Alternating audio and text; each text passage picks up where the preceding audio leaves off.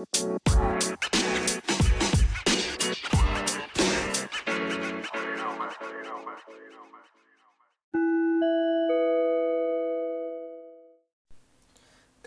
สวัสดีครับ มาพบกับเราอีกครั้งนะครับ กับ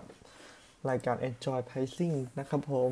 วันนี้ก็ผมดีเจซิวกรนะครับผม วันนี้เราจะมาพูดถึงเรื่องแฟรนไชส์กันนะครับ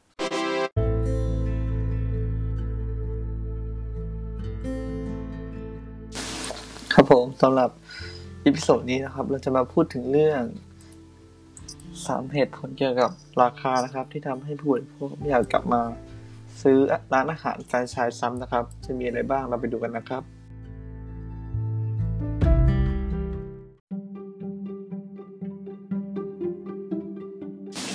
อย่างแรกนะครับคือไม่คุ้มกับเงินที่จ่ายไปนะครับ ลูกค้าที่มาทานอาหารร้านแฟรนไชส์นะครับ เขาต้องการความคุ้มค่าใช่ไหมครับ สิ่งแรกที่เราควรให้เขาเลยก็คือความคุ้มค่าครับ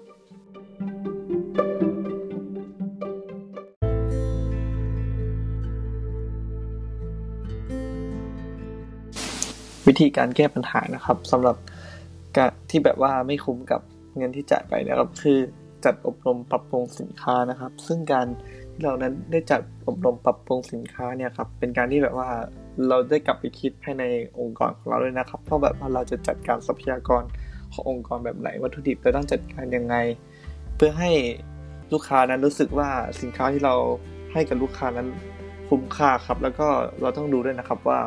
การที่เราจัดอบรมหรือปรับปรุงสินค้านั้นอะมันจะมีผลต่อองค์กรเราไหมเรื่องขาดทุนหรืออะไร เราต้องเช็คให้ดีก่อนนะครับผม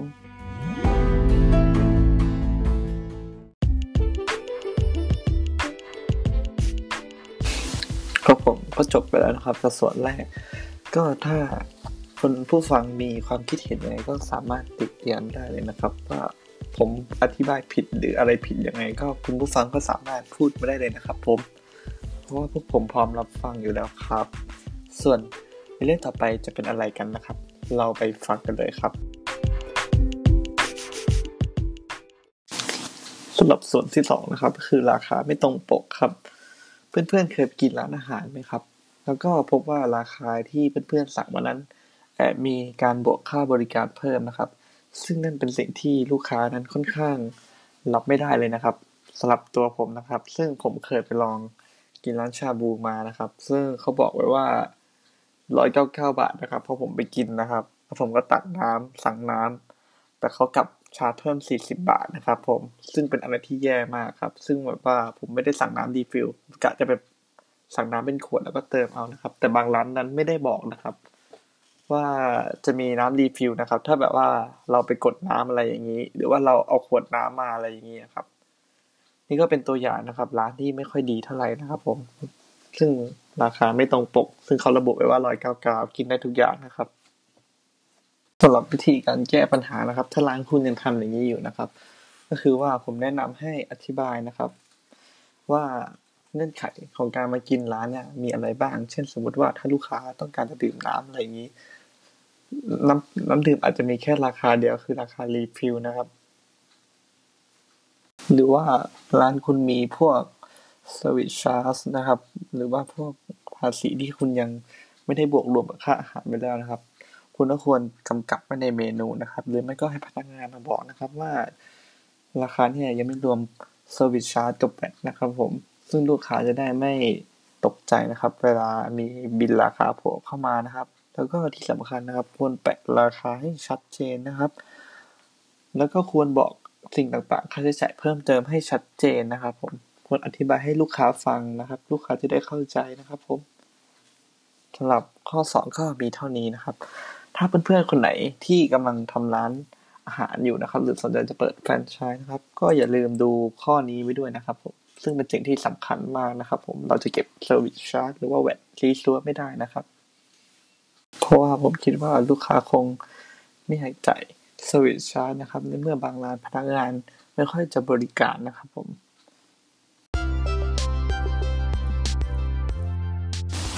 ครับผมก็จบไปแล้วนะครับ ข้อที่สองนะครับ เพื่อนๆมีความเห็นอย่างไรก็สามารถพูดคุยกันได้นะครับผมผ่านเพจ Enjoy Pricing เลยนะครับ ถ้าเรื่องไหนที่ว่าผมอธิบายแล้วแบบว่ามันคลุมเครือ หรือว่าอยากทราบอะไรเพิ่มเติมก็สามารถเข้าเข้ามาถามได้นะครับ ผ่านเพจ Enjoy Writing เลยนะครับผม เดี๋ยวข้อต่อไปจะเป็นอะไรนั้นเดี๋ยวเราไปดูกันเลยครับ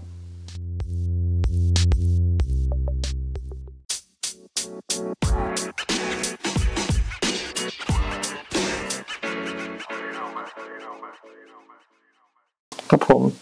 สำหรับ ข้อที่สามนะครับ ก็คือ เรื่องมาตรฐานนะครับ ผม ก็ถ้าแบบว่าร้านอาหารของเรานั้นอะไม่มีมาตรฐานนะครับ ก็จะทำให้ลูกค้านั้นอะหายไปเลยนะครับ อย่างเรื่องการควบคุมมาตรฐานเนี่ยก็เป็นสิ่งสำคัญนะครับ ก็คือว่า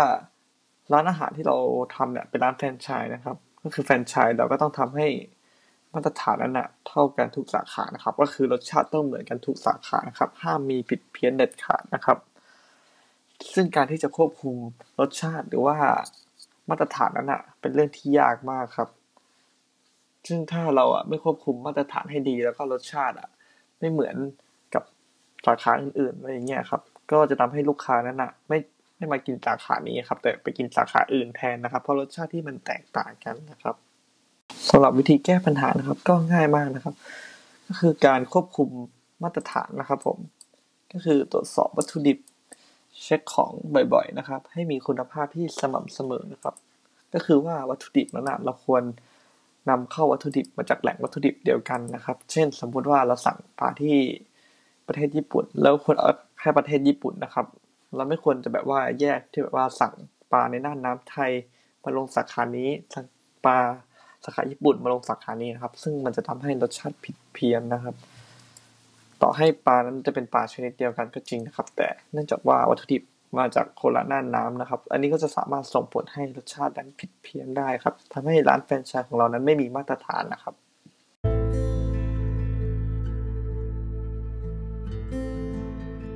ครับผมก็จบแล้วนะครับกับสามจุดวิกฤตนะครับ ผมเป็นสามเหตุผลเกี่ยวกับราคานะครับ ที่ทำให้ผู้บริโภคนั้นไม่อยากกลับมาซื้อร้านอาหารแฟรนไชส์ซ้ำอีกนะครับ ก็เป็นยังไงกันบ้างนะครับ ท่านผู้ฟังครับ ถ้ามีอะไรสามารถติดเตียนได้ตรงนี้ได้เลยนะครับแล้วก็ฝาก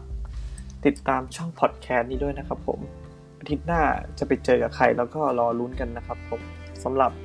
ใครที่มาฟังอยู่ตรงนี้ก็ขอให้ติดตามเพจ Facebook Enjoy Racing TikTok Enjoy Racing แล้วก็ YouTube Enjoy Racing ด้วยนะครับ สวัสดีครับ